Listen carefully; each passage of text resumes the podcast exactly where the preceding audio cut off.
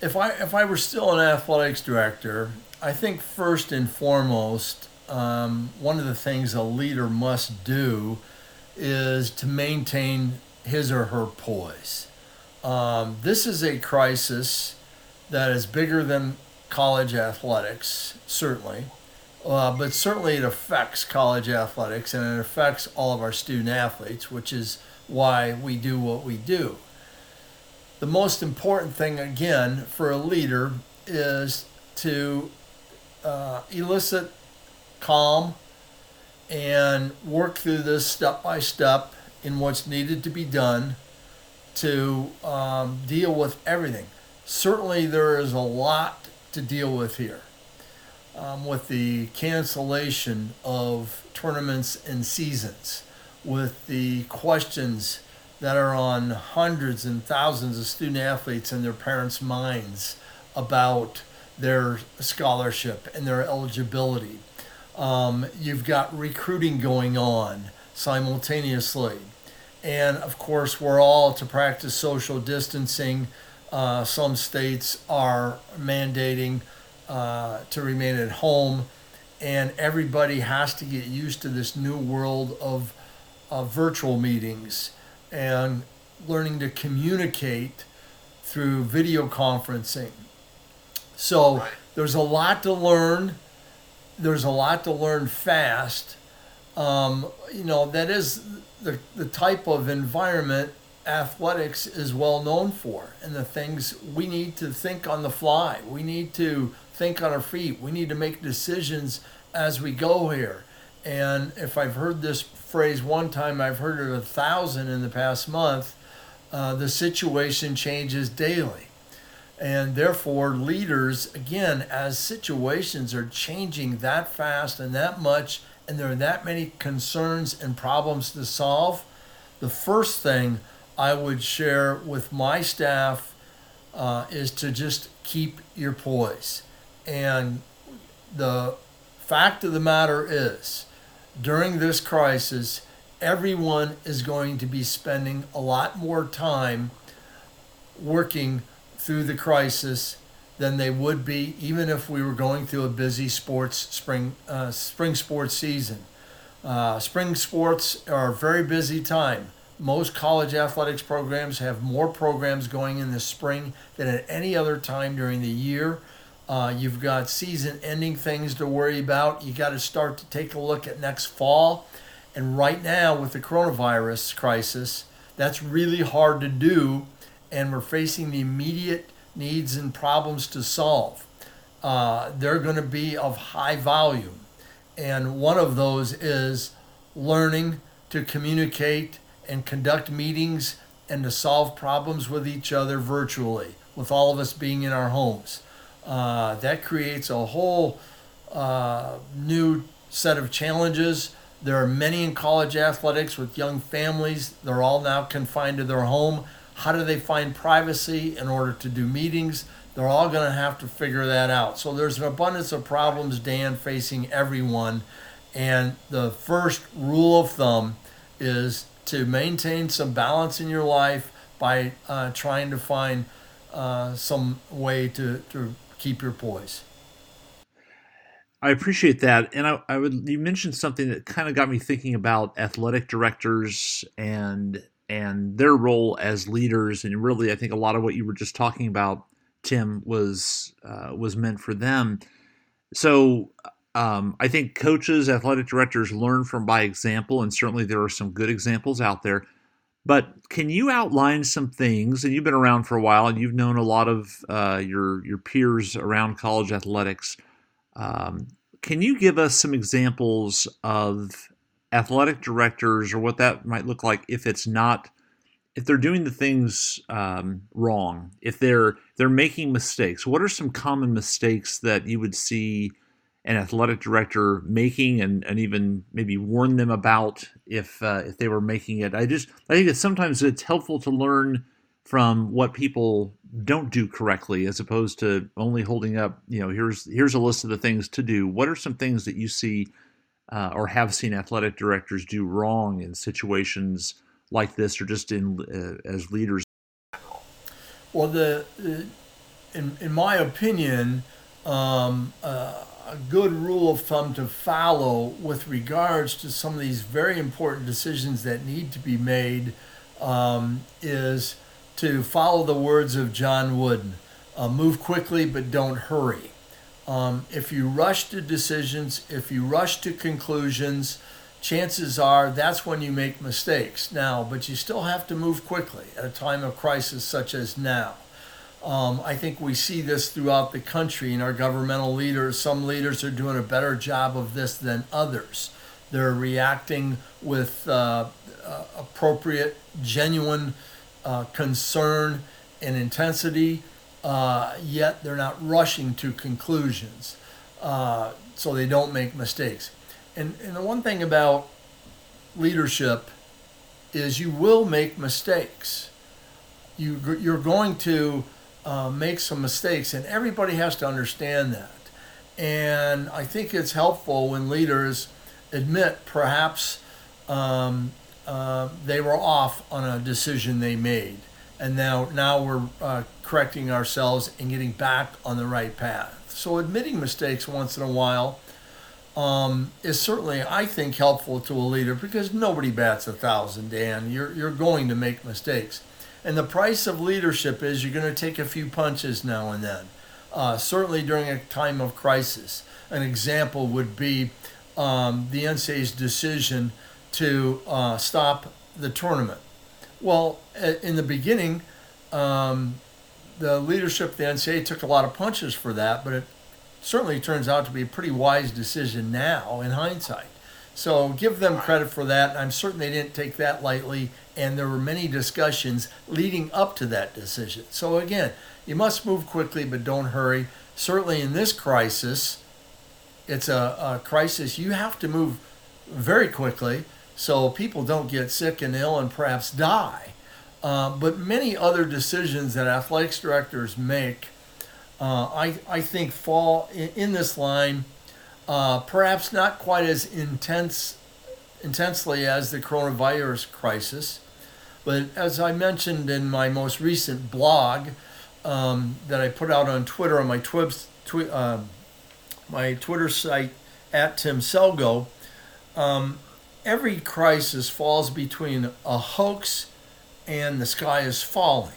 There are some that think uh, the coronavirus is, coronavirus virus is a hoax. There's something that thinks the sky is falling. Um, and and it's it's a very very serious thing. Obviously, we've seen that, and so it probably lines up more with uh, at the far end of of this is really really serious. Some crises on our individual campuses through the annual uh, cycle of sports um, uh, fall obviously less seriously than this, but they're still crises and and and as a leader, you got to understand. Uh, again, maintain some balance there and keep your poise in, in solving that. So um, I think the, the fact of the matter is we probably, as leaders, make more mistakes by rushing to conclusions and decisions than we do by maybe taking just a little bit more time and thinking through it a little more carefully. Now, there comes a point you cannot drag your feet. You've got to decide. Some lead, leaders have a problem with that. At some point, you have to decide, and again, accept the fact you'll probably take some punches as a leader. But uh, nobody bats a thousand. Uh, accept the fact you're going to make some mistakes and recorrect. You know, get yourself, if you've made a mistake, learn from it, grow from it, don't make that mistake again. I um uh I was thinking too as you were talking about that, Tim, that so often you know a, an athletic director wants to lead by example or a head coach wants to lead by example. There's certainly nothing wrong with that, but it seems like in times like these, it almost requires and necessitates uh, a more in-depth communication, more personal communication. I'm just wondering, in an event like this, going through something like this, what would you be advising your head coaches in your department to be doing to communicate with their staff? And what would you want to be doing maybe over and above the way you normally would from a communication standpoint uh, out to your staff at a university uh, what what would be on your on your list or, or that you would feel would be important right now? Well, I, I think one thing as the leader and for head coaches and their staffs and student athletes, you're you're you're in a leadership role. Um, now is the time commitment really comes into play. I think two things come to mind, Dan, uh, in answering this question. One is commitment. Um, this is not the time for leaders to be taking a vacation. Uh, I actually, believe it or not, I heard the other day um, that there is a, a, president of an institution out there that uh, requested a sabbatical. This is not the time for that. As the leader, you've got to make a commitment. We'll, we'll add that onto the list of things not to do. Correct. Definitely. um, as a leader, you know, you're going to have to be available to your staff 24 7 for a period of time here. I think everyone needs to respect leaders. They have their own families, and there are certain times of the day that they need their own individual private time, personal time. But now it may not be the time for that. Um, I've answered some phone calls uh, from some of the folks that I work with, uh, you know, after nine o'clock here in the last few weeks. And, you know, usually I'm, I'm ready for bed by about nine o'clock. Um, leaders got to understand that, that now's the time to answer the call, no matter what time it might be. And during a crisis, when this is all said and done, you're going to be wiped out. You're going to be tired. This is going to be physically and mentally draining, but you're the leader.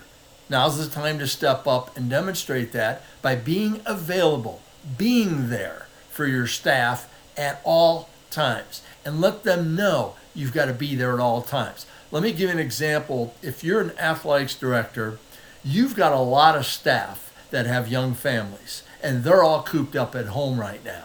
They're all uh, homebound, and I've got grandchildren, and I know my uh, daughters and sons-in-law. You know, they've got to figure out a way to get their work done remotely while taking care of these little ones. That's a hard thing to do. Therefore, as the athletics director, you better be available to that staff member at nine o'clock at night after they put the kids to bed, because that might be the time they have some private time and they can respond to their student athletes. So now's the time to be available 24 7 during a crisis, not the time to take a vacation.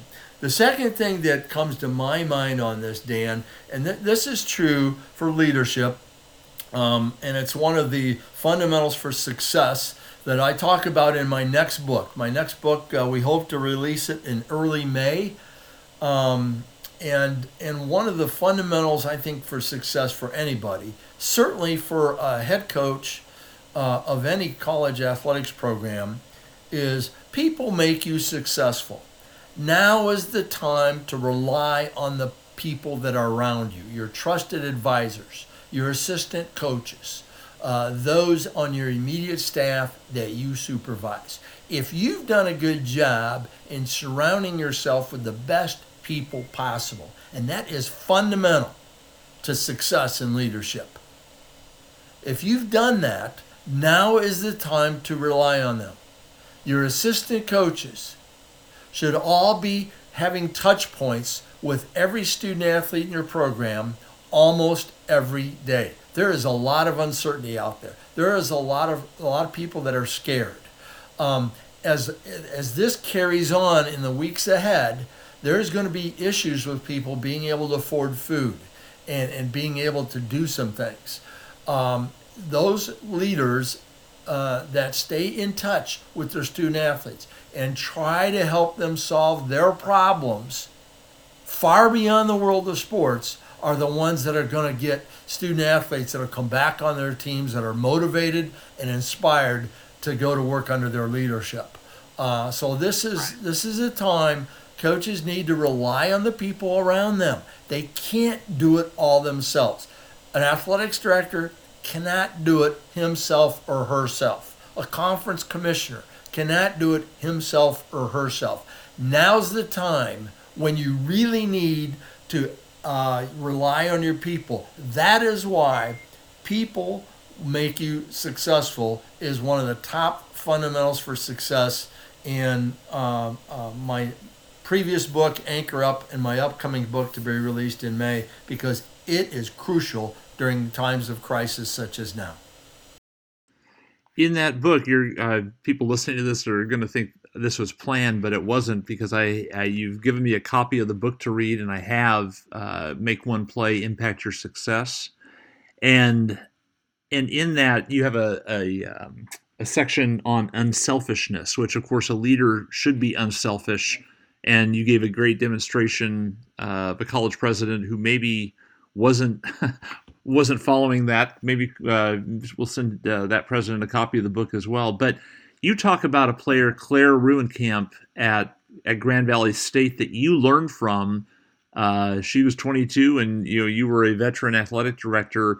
But just on this topic of unselfishness, uh, can you run through that story? I thought it was impactful because athletic directors, head coaches, people who are leading programs have this unique and sort of uh, hyper focused opportunity right now to demonstrate unselfishness and do exactly what you just mentioned to build this kind of uh, you know team bond and allegiance that you i mean it, it's almost impossible to find another time where there's going to be a, a, uh, an opportunity to to cement relationships like we have right now what did you learn from claire kind of walk the the person who hasn't read the book yet um, through that situation and what you learned because i think it has a lot of applications application. Sure, and and you know I am of the of the opinion, Dan, servant leadership is the best type of leadership there there is. Again, serving those that are under your watch and helping them be successful. And if you can do that as a leader, you're going to find success. There's no question about that. And you'll get the most reward as a leader, as a person, by doing things for other people in my opinion. By thinking of others first, your the blessings will come back to you fivefold, in my opinion. So, uh, unselfishness is a, a chapter. It's one of my fundamentals for success is being unselfish. And the example, uh, one of the examples in my upcoming book, uh, Make One Play, is of Claire Ruenkamp. Claire was a volleyball setter for us at Grand Valley who started every game of her freshman and sophomore season. From day one, as a freshman, she came in and was a starting setter. We needed a setter. She came in, she filled that void. She did a nice job in year one as a freshman. And in year two as a sophomore, our team got a little bit better, but our coaches were concerned she wasn't making the progress they thought she might um, uh, that we needed as a program. So they went out before Claire's junior year and signed a junior college All American. So imagine this. And this might be hard for folks outside of college athletics to understand, but people in college athletics would understand uh, the challenge here for Claire when you started and played every game your freshman and sophomore year and all of a sudden they recruit a junior college All American to give you competition. And the competition for the setter position in Claire's junior year was very high, of course, during the preseason training and during the first two weeks of the, of the non conference schedule, where volleyball teams play a lot of matches in two weekends. And at the conclusion of those two weeks, it had become evident that uh, Caitlin the junior college All American that we recruited was clearly the better setter and the starter. And our coaches had to sit Claire down and let her know she would no longer be the starter after starting every game and playing in every game her freshman and sophomore year. And Claire tells the story best during what was uh, an exit interview that we, the Grand Valley administration, had with a senior from every one of our programs. We sat we sat them down for an hour and we asked them a series of questions, and Claire talked about that. And I asked her, Claire, expound on that a little bit. Tell us that whole story and how you handled this so well because she handled it extremely well. I can remember one week after the coach's decision as the athletics director at the time, I wandered down to practice and I asked Coach Scanlon, How's Claire handling this? And she said, She's been fantastic. It's unbelievable how well and with what maturity she has handled this. And then a year later, in her senior year, when she was still the backup, okay, this is a young lady that was starter freshman, sophomore year, and then backup setter her junior and senior year. During the senior season, about midway through the year, we were playing really well.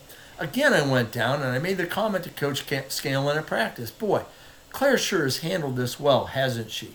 And Coach Scanlon said she's been the best, one of the best leaders we've ever had in our program. It's been unbelievable. Her leadership of the second team and making them better every day, making them play hard every day, has made our first team so much better. That's why we're playing so well. That team went on to play in the Final Four. We lost in the semifinals, but it was Claire's leadership during that time. So during the exit interview, I asked Claire about that.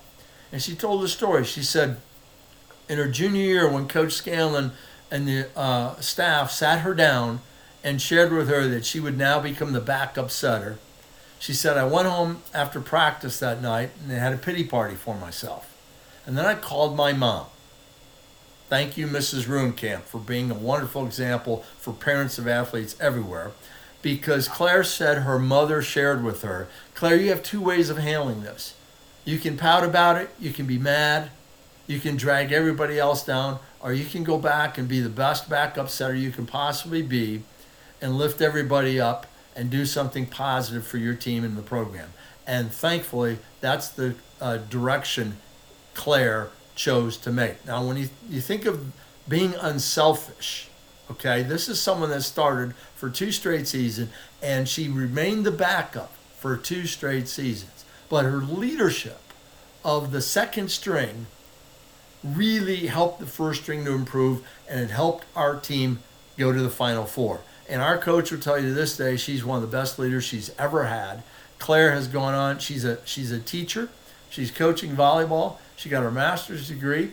Uh, she's the type of person we want teaching other people. So her unselfishness helped all the other student athletes on that team, and they won't forget that. Believe me, they won't the rest of their lives. They'll remember how unselfish Claire was and how it helped the common good. And I think everybody out there, and that's why uh, unselfishness is one of the seven fundamentals for success that I outline in my book, Make One Play, uh, that's going to be released in May. Because if you can do that, if you can plant good seeds, even if they don't immediately help you in your situation, that will spread to other people. And pay it forward is another term we often use with respect to unselfishness, Dan. That if you can do something for others, uh, it will only come back and be rewarding to you fivefold because others will benefit by it and the common good will get better. We've been talking about uh, athletic director leadership, maybe a head coach leadership as a program. And I'm, I'm wondering what you would be telling your assistant coaches, even a, a GA that might be on a staff or certainly listening to this podcast that have been so used to following that you know, their job is to carry out the mission of the leader of the athletic director head coach or doing what's best for their program um, how where are the opportunities for them in this? What what are some of the unique ways they can make an impact and do kind of like what claire did? I mean if you think about it a ga or a, a second assistant might be in the same position as as claire. Well i'm just i'm just an assistant. I'm going to wait and be told what to do. Where are the leadership opportunities out of this crisis that they can that they can use to not only do the right thing and be a good person, but also to build their career and their perception within the program and the athletic department? Well, I think first of all, um, for all the head coaches and athletics directors out there, in college athletics, everybody has young, inexperienced assistants on their staffs, uh, whether they're graduate assistants or uh, new assistant coaches. I mean, let's face it, they don't have the experience that some of us uh, have that are leaders. And the other thing, Dan, that has struck me during the time of this coronavirus crisis is that um, most of these young people have never truly had to sacrifice a, a whole lot in their lifetimes. I mean, let's face it. Um, uh, those of us that are older, even even all of us that are uh, of the baby boomer generation, we have not had to sacrifice like our parents and grandparents did during the Depression or during the World War II. And uh, we've been through uh, 9 11, uh, 20, almost 20 years ago now. Uh, we've been through the financial crash of 2007, 2008. And we've always recovered, and we've always recovered in a better way and we and and we've been in pretty comfortable situations in our country. Now that's not everyone, of course. Uh, we know there are people suffering. We know there are people that are hurting. But by and large, uh, when we think of the word sacrifice, um, we've not been placed in the situation where we've had to be cooped up at home for the common good and to help everybody else out. So I think it's imperative that leaders help young assistant coaches or graduate assistant coaches to understand that we're going to get through this.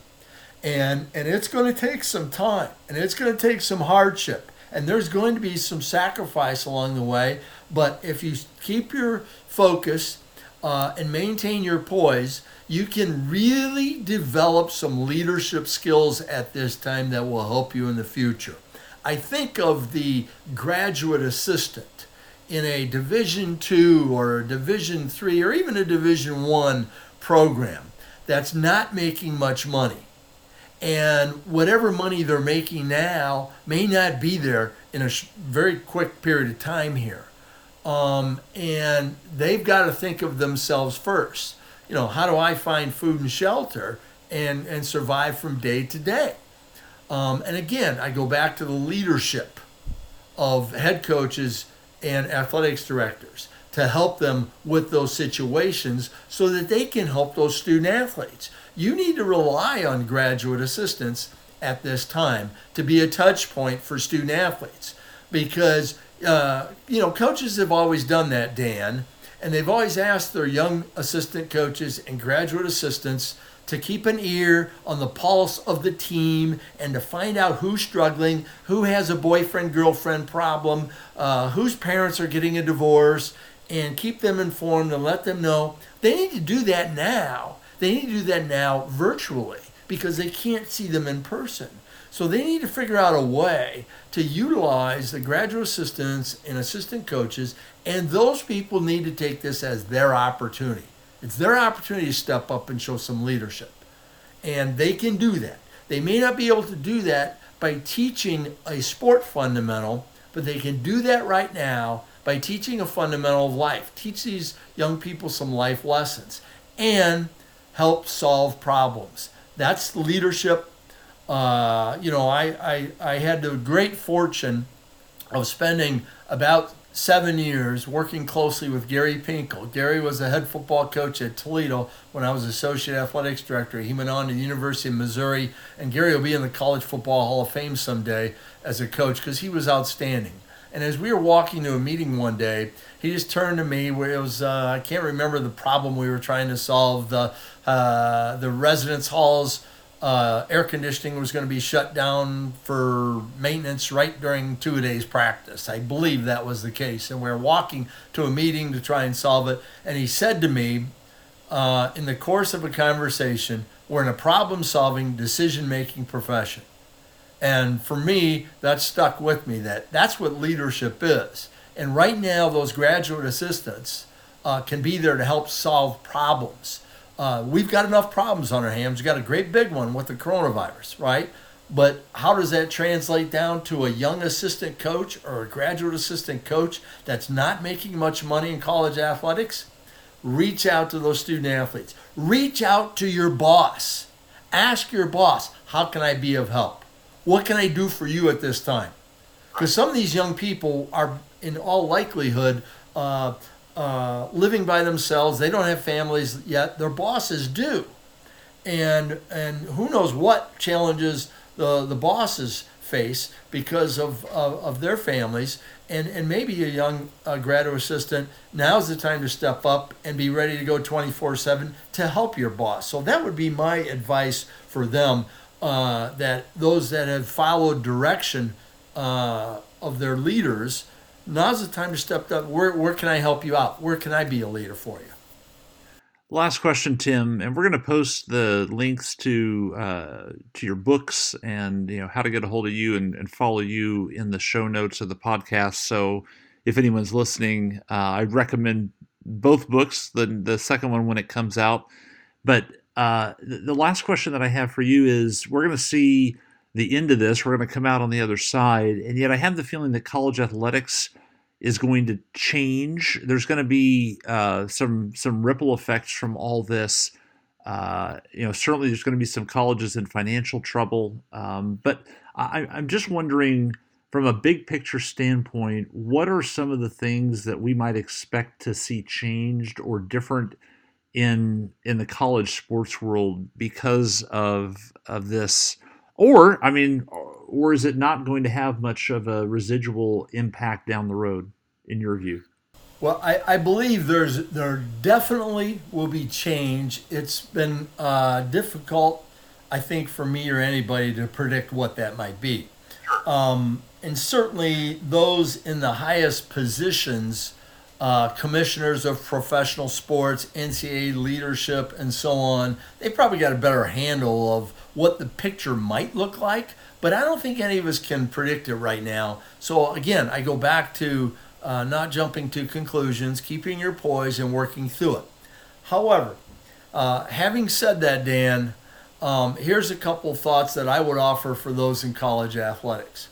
You know, for the my entire adult life, and I'm in my early 60s now, and so I've been a part of college athletics in one way, shape, or another for a little over 40 years.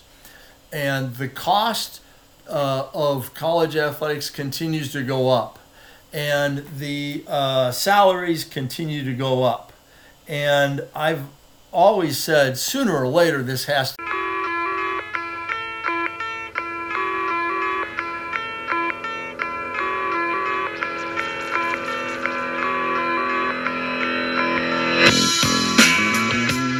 Coach, welcome to the College Recruiting Weekly podcast. I'm Dan Tudor. As we continue this special series for college coaches, administrators, and even the good folks over in admissions, uh, this series on maneuvering through this crisis that college athletics and the college world is going through. We've had a couple of guests on in previous episodes. You might want to check those out if you missed it. But today's guest is somebody you're definitely going to want to pay attention to. Uh, we talked to a coach in the previous episode just to kind of get a coaching perspective on what's going on. And today, I wanted to go to one of the most respected athletic directors uh, over the last several decades in college athletics and talk to him. And his name is Tim Selgo. He was the longtime athletic director at Grand Valley State University in Michigan, one of the best uh, and most consistently high performing Division II athletic departments in the country and and get his perspective on things. And not only his perspective in the big picture of what's going on and and how college athletics moves forward but also his advice for coaches on what they should be doing uh, to build and continue to operate high performing programs and also what his his advice would be or his direction would be to his coaches if he were still an athletic director what would he be doing to make sure that competitive greatness and growth was still happening in this very challenging time. Uh, Tim Selgo has a great book that he published a couple of years ago called Anchor Up, which I would recommend highly. We've had him talk about that on previous episodes, and and uh, just a fantastic way to get an inside peek at how he helped build that program that uh, he that, that he oversaw for a, for several years. He has a new book coming out called Make One Play Impact Your Success, which is going to be released May 4th of 2020. Uh, you can find that book uh, for pre-sale on Amazon and any of the favorite booksellers that you have. You can also go to Five Count Pub, pub.com. Five Count Publishers is his uh, is the publisher of the book, and uh, so you can get that book there. Can't recommend his advice enough. I appreciate him taking time out to give us this direction and as you listen to this, again, just understand that he has had a history of proven success in building programs. What he's going to tell you to do in this podcast as we have the conversation with him is uh, is really good. And we started the conversation with again a pretty simple question of what he would be talking about with his program, with his coaches, if he were still out there, and also his general view of what's going on with this crisis and how it's going to affect college athletics. To end. Sooner or later, we're going to get into, we're going to have a recession in sports. And the uh, general uh, comments you get from folks is that sports are recession proof because during times of crises like the 9 11 uh, situation, like the economic downturn in 2008, people would turn to sports for their release and for their outlet. However, this time it's different. And the reason it's different is it's pretty difficult to conduct sporting contests when the participants are inside six feet of one another, okay? Because in almost every team sport, uh, the participants are within six feet of one another and they're touching and rubbing each other. And, and so it's pretty tough to conduct sporting contests when uh, the health experts would tell us that helps spread the virus. It's pretty tough to conduct sporting contests with lots of spectators that are sitting side by side one another, shoulder to shoulder. That often occurs in athletic events. Um, and if the uh, uh, CDC says we can't do that or we're going to crash our health system, that's why all these games have been canceled. That's why the Olympics yesterday just got postponed a year. So as we look to next fall, I think as leaders, you have to anticipate something like this will occur. And if it does, there's going to be a huge financial impact. I think one of the things I say this somewhat facetiously, although it's not a time for humor, but I think we'll see a lot fewer talking heads on television because the tele- sports television industry is going to take a huge hit. Uh, not nearly as many people are watching sports on television today than we were three weeks ago. Okay, so there's going to be a financial impact there. Um, I think another way that we're going to see an impact um, and, and again, college athletics leaders, of course, are dealing with this now. Schools are closing, they're going to online classes. Um, dorms and dining halls are closing. I'm thinking of all of those schools out there that are in Division Two and Division Three and NAIA. They're fighting for survival. These are huge revenue uh, losses that they are going to take, and the question is when they come back next fall, will it be quote unquote normal uh, in that uh, the thousands of students will be residing on campus like they normally do, or will we be conducting classes online again? I think you do have to prepare for the worst and hope for the best. And leaders in college athletics, excuse me, need to decide if uh, uh, and prepare for contingencies if the fall sports season doesn't go off as planned. What if we don't have football games with thousands of people? You know, we've seen the the uh, uh, impact of no March Madness. Now, what will happen? We're only five months away from that, Dan. We're we're not that far away. Normally, at this time of year, when I was the athletics director, I would be meeting with my staff and saying, all right, we got to start preparing for football now. We got to start preparing for uh, fall camp and all our fall sports coming back in August. Uh, we got to prepare for uh, uh, game management of all of our contests in the fall. While spring sports are going on, you're preparing for the fall. Okay. Again, we don't know what that will look like right now. Let's hope and pray we're back to normal by then.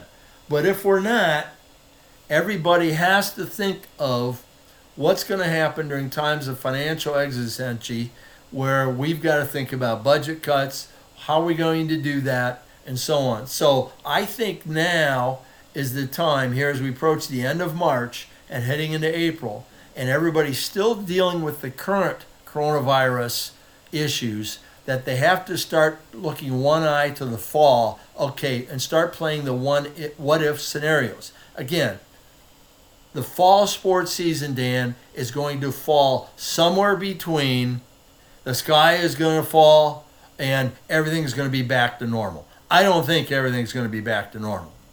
I don't think the sky is going to fall either. Somewhere the fall sports season is going to fall between that. But you can be sure that there are going to be economic challenges. That I can confidently state for sure will happen. There are a lot of institutions out there. I just saw this morning one is dropping their athletics program. A Division two school in California is dropping their athletics program. They're going to all online classes, and they're not going to admit any new freshmen next fall. Well, what does that tell the whole world? Is that they're going to gradually uh, close the doors to this institution. Uh, we've seen it happen before the coronavirus crisis. Small private schools are closing their doors. And I think uh, it's going to happen more. I felt it was going to happen more before the crisis because of the declining number of high school graduates. I think it's going to now be uh, uh, accelerated because of the coronavirus crisis. And that's going to present challenges to leaders in higher education. That's going to present challenges, of course, to leaders of sports programs uh, because uh, there will be changes, there will be economic challenges uh, that we haven't seen for quite some time. And there you have it, Coach. Very straight talk from uh, a legend in college athletics, Tim Selgo, author of two books. The latest one, Make One Play, Impact Your Success available in bookstores and for pre-order as you're listening to this here it's going to be released may 4th of 2020 and look everything that he just talked about whether you're a head coach you're an athletic director listening to this or you're an assistant coach maybe you're a ga looking to get your foot in the door there are opportunities here that's the bright side of all this is that leaders will be born we will find out who is good at their job and who doesn't have what it takes and he laid that out in very stark and realistic terms. But again, there are opportunities for leaders to be found. And just make sure that you're one of those people, coach. This is an opportunity for you. This does not have to uh, be a, a blow to your program. It's a challenge, no doubt. But there are opportunities again that, that Tim Selgo just talked about to exemplify leadership and to show your department, your staff, your athletic director, your head coach, and your players what a leader looks like. That's what this is all about. I hope this helps. We are here to help you if you need it. DanTudor.com. You can email me, contact us. Look at all the available resources, most of them at no cost or very low cost, that are available to help you become a great coach in this crisis and afterwards. We are here for you, coach. That's what these are all about. And we'll be publishing more college recruiting weekly podcast episodes back to back here during this crisis. So look for another one soon coming up. That's going to do it for this episode. Look forward to having you on the next one. Tell your friends, tell your fellow coaches in your department to be listening. We have a lot of good stuff coming up. Have a great one.